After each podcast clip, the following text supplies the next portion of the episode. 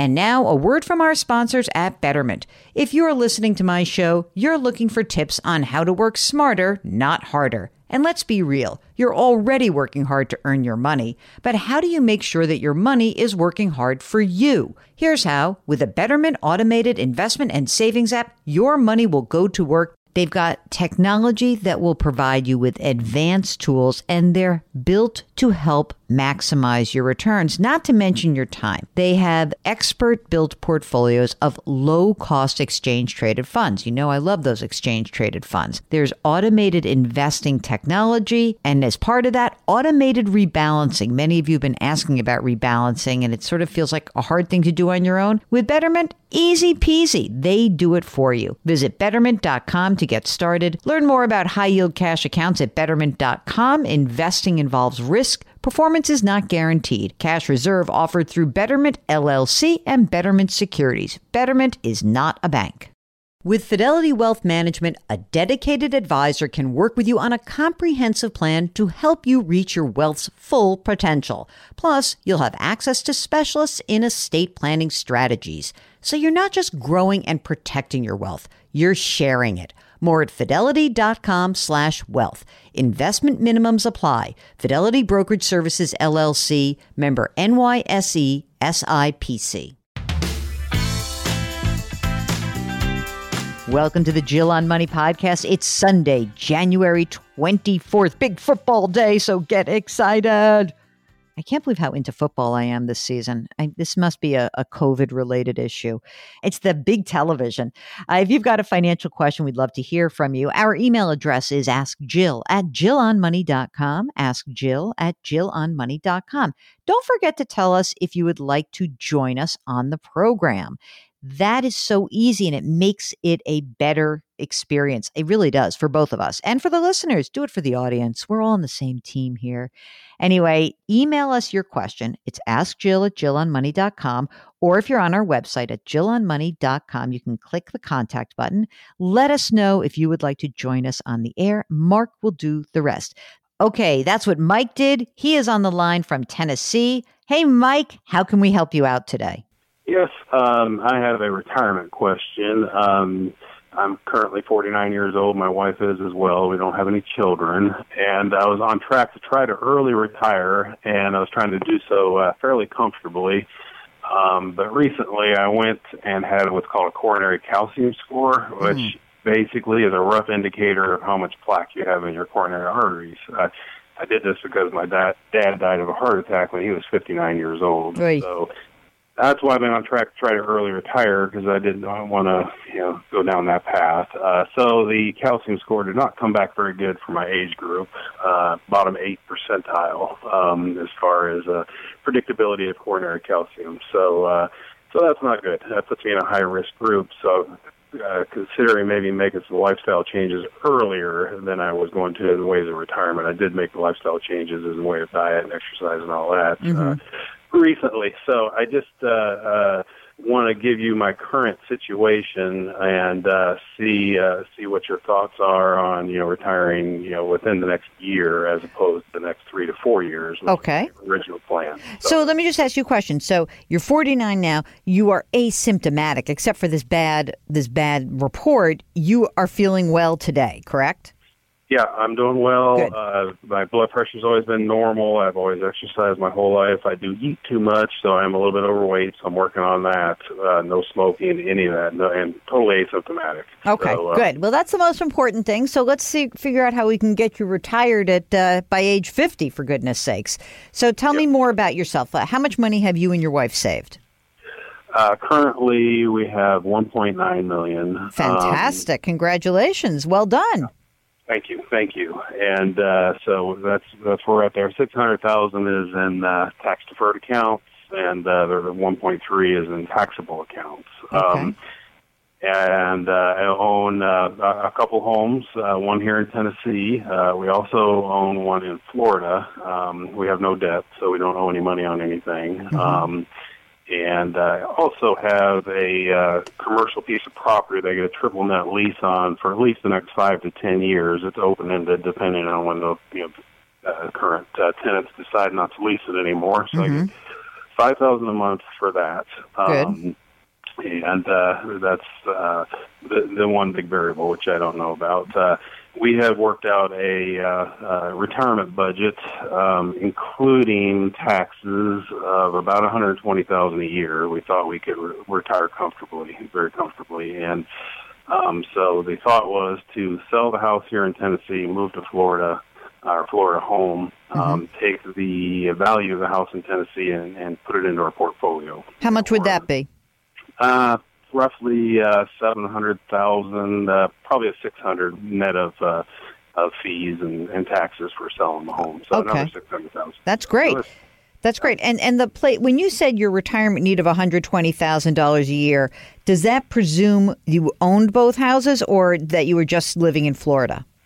Just living in Florida. Okay, got it. Okay, so so now we're talking instead of one point nine, you're talking about two and a half million bucks. That looks like is sort of your your nest egg, correct? That is correct. Other than the commercial property, is there any other income that you can re- count on in your retirement? Uh, no, other than the commercial property, um, I do have a profession that I could work part time if I choose to, and I may choose to after I've you know had a year of downtime or something like that. So, Right. So I do have that option. That is, that I can work pretty much uh, uh, at will and uh, any place I want to. So that's that's a that's a bonus. But uh, other than Social Security, there won't be any any sort of other income. I mean, of course, we've got to think about this in terms of you know for sort of pre Social Security and post Social Security. So it's strange to talk to someone at age fifty. You know, I, I, I applaud that you're doing all this planning, but you know because you're so healthy as we speak, and I'm hearing you tell your story, it's strange to think about retirement.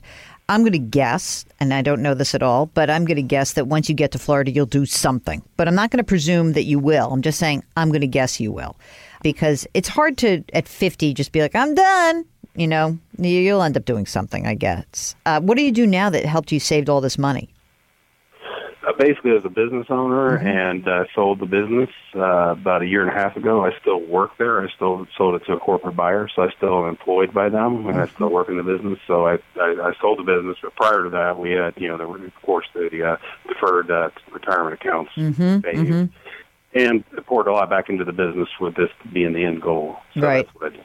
So- you know it's interesting so it's funny you have like you have a flip-flop situation that serves you incredibly well and what i mean by that is that most people who you'll hear me talk to will have much more money set aside in retirement accounts than non-retirement accounts you're flipped you're the other way. You're going to end up having 1.9 million in taxable accounts and then the 600 grand in retirement accounts, and that is what is the important secret sauce of making this work.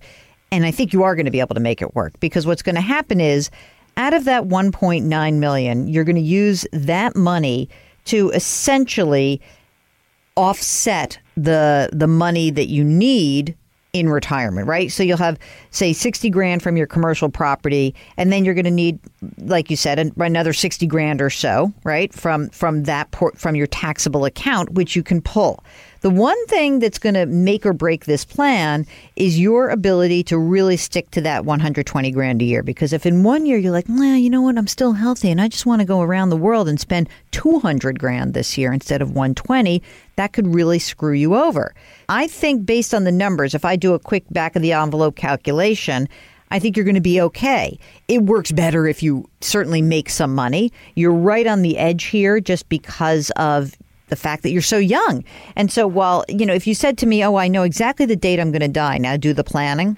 That's easy for me, but I'm hopeful that you're going to live decades into the future, and so we cannot presume that you you can blow through all of your money. And also, you've got a wife who I think it sounds like doesn't necessarily have the same health issues and is also young. So we have to make sure this two and a half million bucks lasts. And the way you do that is to really keep a tight grip on the retirement need, the expenses side of it. And if possible, a little bit, even just, I mean, honestly, even if it were like a couple grand a month or a thousand dollars a month, anything that you can earn that would help you reduce the amount of money you pull from that taxable account is going to help you long term. But I think it sounds like you're actually pretty much on on target here. I guess the only unknown is the commercial property part of it. But you know, if if it's creating a cash flow of five grand a month, chances are it's worth something too. How much do you think that your share of this commercial property is worth? The rent is much more than the value of the property, and probably in the neighborhood of two hundred fifty to three hundred thousand. Okay. And uh, certainly we could sell that at the end of the uh, lease, or we will be selling that at the end of the lease. Okay. Well, I mean, look again. I think the game plan sounds pretty good. You cannot take too much money out early on. That's going to be your critical issue. You're going to have to be very careful about not blowing through that taxable account too quickly. But otherwise, I think it sounds like a very good plan. And, you know, like I said, if uh, you and your wife make a few shekels on the side, that's good news because it's money you don't have to pull from the portfolio. How does it sound to you? You feeling okay about it? Yeah, I feel okay. It's just a little tentative because I, uh, I I do like to have a little bit of a cushion there, which is why I was planning on working 53 to 54. But uh, if I do that for another couple of years, because it's a high stress job, if I do that a couple of years, then then uh, may not have to worry about the retirement account. Yeah. there's, there's a, it's a very funny thing. You can really reduce your retirement stress simply by dying. It's really, but that doesn't yeah, sound yeah. like a good outcome, does it?